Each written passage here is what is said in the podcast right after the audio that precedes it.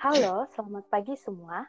Perkenalkan kami dari kelompok 6 yang beranggotakan saya sendiri Eliza Manik dan teman-teman saya Karina Putri Syarani, Ranani Julianti Melinda, dan Muhammad Radityo. Pada kesempatan ini, kami akan membahas tentang komunikasi verbal dan non-verbal dalam human relation. Baiklah, yang pertama saya akan menjelaskan pengertian dari komunikasi non-verbal. Komunikasi nonverbal menurut Aditya Warman yang merupakan satu ilmuwan Indonesia yang memberikan gagasannya mengenai komunikasi nonverbal. Menurutnya komunikasi nonverbal merupakan suatu komunikasi yang tidak menggunakan kata-kata. Dengan kata lain, terdapat bentuk pesan lain yang disampaikan kepada komunikan oleh komunikator dan hal tersebut bukanlah kata-kata. Sedangkan menurut Molandro dan Barker yang dikutip dalam Ilya Sunarwin Nadi, komunikasi antar budaya memberikan batasan-batasannya sebagai berikut.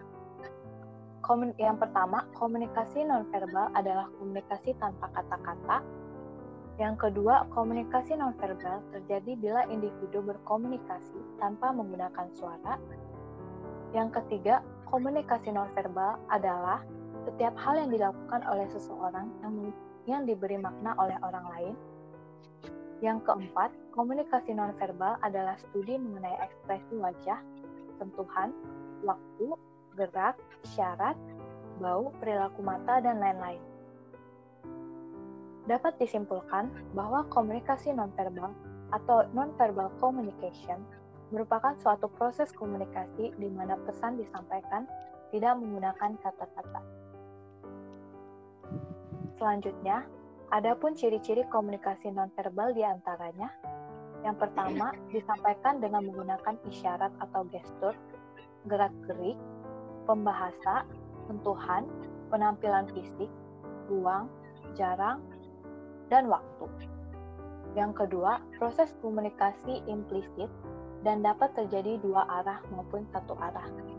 Yang ketiga, Kualitas proses komunikasi tergantung pada pemahaman terhadap persepsi orang lain. Berikutnya adalah contoh komunikasi nonverbal dalam human relation. Tanpa kita harus berkata-kata, terkadang orang mengerti apa yang ingin kita sampaikan dengan gerak tubuh kita. Contohnya adalah yang pertama, ekspresi wajah. Ini merupakan petunjuk pertama dan paling jelas dalam komunikasi nonverbal Meskipun kita hanya memiliki satu wajah, itu dapat menunjukkan banyak ekspresi. Dari senyum setengah, senyum penuh, hingga perubahan mata biasa, ekspresi wajah kita dapat menunjukkan berbagai emosi sebagai ungkapan hati dan pemikiran kita. Beberapa contoh ekspresi wajah dengan artinya adalah sebagai berikut. Yang pertama, tersenyum. Ini mengindikasikan perasaan kebahagiaan atau kepuasan akan suatu hal. Cemberut ini menunjukkan rasa ketidakpuasan atau frustasi. Yang ketiga, wajah yang kurang berekspresi. Wajah tanpa ekspresi dapat menunjukkan setidaknya dua hal. Yang pertama itu adalah rasa ketidaktertarikan atau kebosanan. Yang kedua itu menunjukkan sikap penghinaan terhadap sesuatu. Dengan kata lain, kita sudah tidak peduli lagi dengan orang tersebut. Selanjutnya itu adalah kontak mata. Ketika seseorang tidak melakukan kontak mata dengan kita, Jangan marah dulu ya teman-teman. Kenapa? Karena menghindari kontak mata bisa berarti bahwa orang tersebut merasa malu dengan kita. Terlebih lagi jika dia selalu menundukkan pandangannya ke bawah. Seseorang yang kurang percaya diri cenderung melakukan mengalami kesulitan dalam melakukan dan mempertahankan kontak mata. Sebaliknya, mereka sebaliknya, mereka yang berani melakukan kontak mata dengan cukup lama adalah orang-orang yang merasa percaya diri akan ucapannya. Selanjutnya itu adalah gerakan tubuh. Ekspresi wajah dapat menggambarkan suasana hati kita. Namun seluruh anggota tubuh kita juga dapat menjadi barometer bagi komunikasi nonverbal. Sebagai contoh, ketika seseorang menyilangkan tangan, disadari atau tidak, mereka sedang mengatakan, "Saya tidak setuju dengan ide-ide Anda." Sebaliknya, jika seseorang meletakkan tangan di atas meja atau di atas pangkuan dengan postur tubuh yang santai dan terbuka, maka sebenarnya mereka sedang menyampaikan pesan tentang sebuah keterbukaan terhadap pendapat orang lain. Bagaimana jika seseorang mengotak-atik pena atau sesuatu atau objek lain yang ada di depan mereka? Ini bisa menjadi tanda bahwa orang tersebut sedang merasa bosan atau pembicaraan yang sedang berlangsung itu membosankan bagi mereka. Selanjutnya itu adalah nada suara. Jika volume atau nada suara seseorang meningkat dan mereka berbicara dengan cepat, ini menandakan bahwa mereka dalam keadaan yang bersemangat atau sedang merasa nervous untuk menyampaikan sesuatu. Sebaliknya, jika sedang berbicara dengan nada tenang dan santai, maka ini menandakan bahwa mereka menyampaikan pesan tanpa rasa takut, khawatir, dan tanpa memasukkan alasan-alasan tertentu.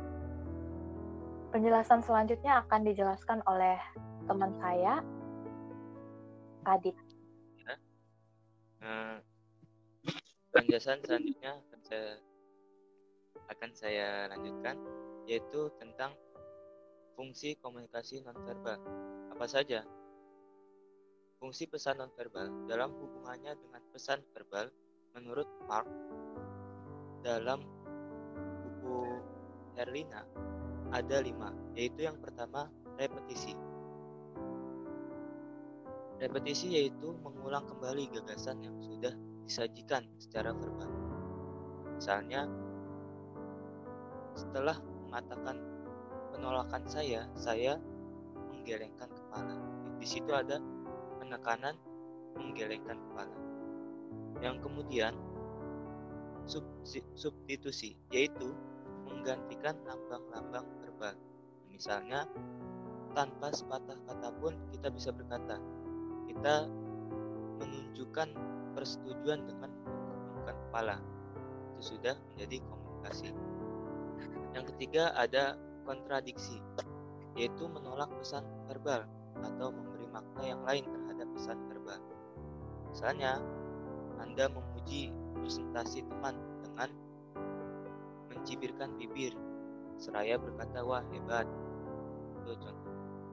Kemudian yang keempat komplement yaitu melengkapi dan memperkaya makna pesan nonverbal misalnya air muka air muka anda menunjukkan tingkat penderitaan yang sedang tidak terungkap dengan kata-kata. Selanjutnya aksentuasi, yaitu menegaskan pesan verbal yang menggaris bawahinya. Contohnya, Anda mengungkapkan betapa jengkelnya Anda dengan memukul meja. Itu juga sudah menjadi komunikasi nonverbal. Kemudian, ada juga faktor-faktor penghambat komunikasi antar personal biasanya terdiri dari tujuan yang tidak jelas. Dalam berkomunikasi harus ada kejelasan dalam berhubungan agar ada tujuan yang pasti. Apabila tidak ada tujuan yang jelas akan terjadi hal-hal yang tidak diinginkan. Misalnya miskomunikasi yang dapat memecahkan hubungan antara teman yang satu dengan teman lain. Yang kemudian penghambat berikutnya ada penipuan. Hambatan komunikasi yang lain ini yaitu penipuan dalam sebuah komunikasi bila terjadi penipuan akan merusak keakraban yang sudah terjadi dan sudah terpelihara sejak lama. Yang kemudian selanjutnya ada sisi historis atau pengalaman. Setiap orang pasti memiliki pengalaman sendiri-sendiri masing-masing.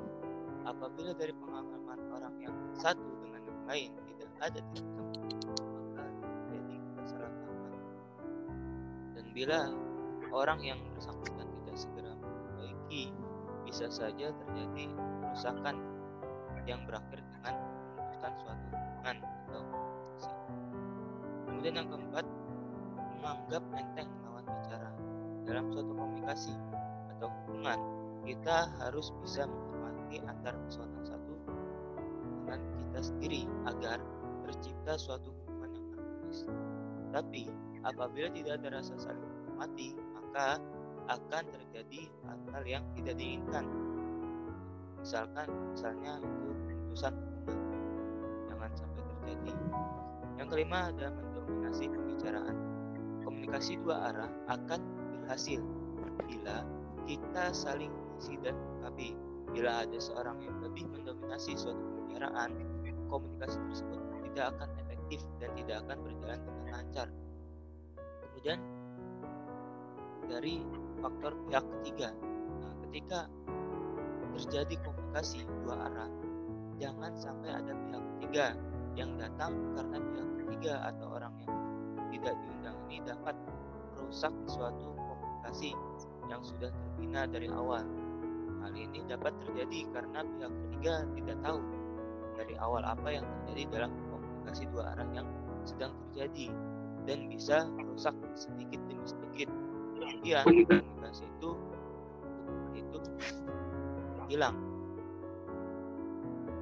Untuk materi selanjutnya akan dilanjutkan oleh. Baik, selanjutnya yaitu komunikasi verbal. Komunikasi verbal adalah komunikasi yang menggunakan kata-kata, baik itu secara lisan maupun tulisan. Komunikasi verbal paling banyak dipakai dalam hubungan antar manusia untuk mengungkapkan perasaan, emosi, pemikiran, gagasan, fakta, data, dan informasi serta menjelaskannya, saling bertukar perasaan dan pemikiran, saling berdebat dan bertengkar. Selanjutnya yaitu praktek komunikasi verbal bisa dilakukan dengan cara yang pertama berbicara dan menulis. Yaitu umumnya untuk menyampaikan orang cenderung lebih menyukai berbicara ketimbang menulis. Selain karena praktis, berbicara dianggap lebih mudah, yaitu menyentuh sasaran karena langsung didengar komunikan. Namun, bukan berarti pesan tertulis tidak penting. Untuk menyampaikan pesan bisnis yang panjang dan memerlukan pemahaman dan pengkajian matang, diperlukan pula penyampaian menulis. Yang kedua, mendengarkan dan membaca. Kenyataan menunjukkan pelaku bisnis lebih sering menggunakan informasi ketimbang menyampaikan informasi, dan aktivitas penerimaan informasi pesan bisnis ini dilakukan lewat proses mendengarkan dan membaca. Proses penyampaian informasi dilakukan dengan menggunakan berupa media, surat, lukisan, gambar, grafik, dan lain-lain. Komunikasi verbal ditandai dengan ciri-ciri sebagai berikut. Yang pertama, disampaikan secara lisan. Yang kedua, proses komunikasi eksplisit dan cenderung dua arah. Yang ketiga, kualitas proses komunikasi sering kali ditentukan oleh komunikasi nonverbal. Selanjutnya itu fungsi bahasa sebagai bentuk komunikasi verbal. Bahasa dianggap sebagai suatu sistem kode verbal. Bahasa didefinisikan sebagai perangkat simbol dengan alunan untuk mengkombinasikan simbol-simbol tersebut yang digunakan dan dipahami untuk komunitas. Yang pertama, untuk mengakulasikan apa yang dipikirkan dan dirasakan manusia. Yang kedua, untuk membina hubungan yang baik di antara sesama manusia. Yang ketiga, untuk mempelajari tentang dunia sekeliling kita. Yang keempat, untuk menciptakan ikatan-ikatan dalam kehidupan manusia. Selanjutnya akan dilanjutkan oleh Karina. Ya, selanjutnya itu ada unsur dalam komunikasi verbal. Unsur penting dalam komunikasi verbal yaitu berupa kata dan bahasa. Kata merupakan lambang terkecil dari bahasa yang melambangkan sesuatu hal, baik itu orang, barang, kejadian, atau keadaan. Dalam komunikasi verbal, penerima pesan akan membuat kesimpulan terhadap makna pesan yang nantinya akan dirangkai ke dalam kata-kata yang akan kita sampaikan. Kemudian ada bahasa. Bahasa merupakan lambang yang memungkinkan orang berbagi makna satu sama lain. Dalam komunikasi verbal, lambang bahasa yang dipergunakan adalah bahasa yang berbentuk lisan dan tulisan. Menurut Larry Barker, ada tiga teori yang menjadi dasar mengapa orang bisa memiliki kemampuan berbahasa. Yang pertama yaitu operant conditioning theory yang dikembangkan oleh B.F. Skinner.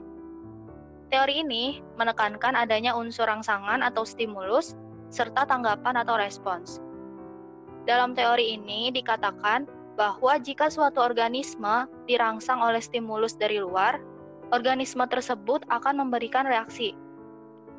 Misalnya, anak-anak yang mengetahui bahasa karena ia terus-menerus diajak berbicara oleh orang tuanya atau meniru apa yang diucapkan oleh orang lain. Lalu yang kedua ada kognitif teori yang dikembangkan oleh Noam Chomsky. Teori ini menyatakan bahwa kemampuan berbahasa yang ada pada manusia adalah bawaan dari lahir. Dan yang terakhir, ada mediating teori atau teori penengah yang dikembangkan oleh Charles Osgood.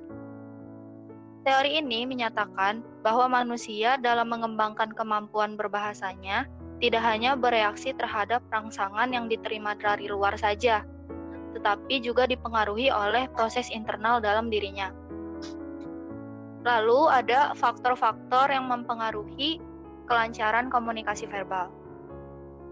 Yang pertama yaitu faktor intelijensi, di mana Orang yang tingkat intelijensinya tinggi biasanya memiliki banyak pembendaharaan kata dibanding orang yang intelijensinya rendah. Kemudian ada faktor budaya. Setiap budaya memiliki bahasa yang berbeda-beda. Seperti contohnya ada bahasa Sunda, bahasa Jawa, bahasa Papua, bahasa Padang, dan sebagainya. Karena itu, sering kali terjadi miskomunikasi karena tidak mengerti arti bahasa satu sama lain yang digunakan. Lalu, ada faktor pengetahuan. Orang yang memiliki pengetahuan yang banyak biasanya akan berbicara lebih lancar daripada orang yang memiliki pengetahuan yang sedikit. Yang keempat, ada faktor pribadi, kepribadian. Orang yang pemalu atau pendiam biasanya berbicara lebih sedikit karena tidak biasa berkomunikasi. Lalu yang kelima yaitu faktor biologis.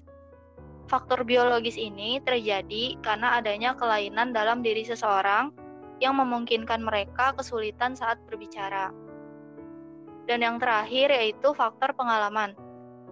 Orang yang terbiasa berkomunikasi, baik berbicara dengan orang lain, individu, atau massa, akan biasanya akan dapat berbicara secara lancar.